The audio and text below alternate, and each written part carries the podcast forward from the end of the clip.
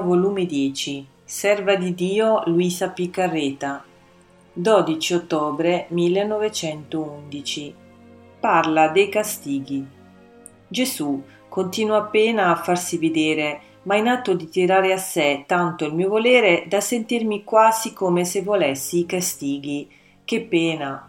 Pare che mi ha fatto soffrire un pochino, dicendomi: le cose saranno gravi, questo tuo piccolo patire serve a contentarti e a mantenerti la parola di risparmiare in parte.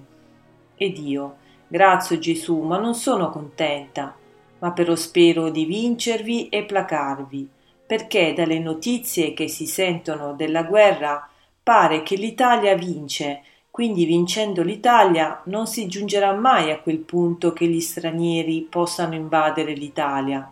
E Gesù: ah, figlia mia, come si illudono! Permetterò che i primi trionfi li facciano accecare e il nemico tramerà loro la sconfitta.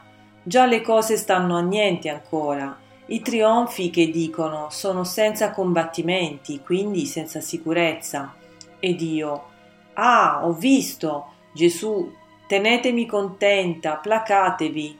E lui: ah, figlia mia, figlia mia.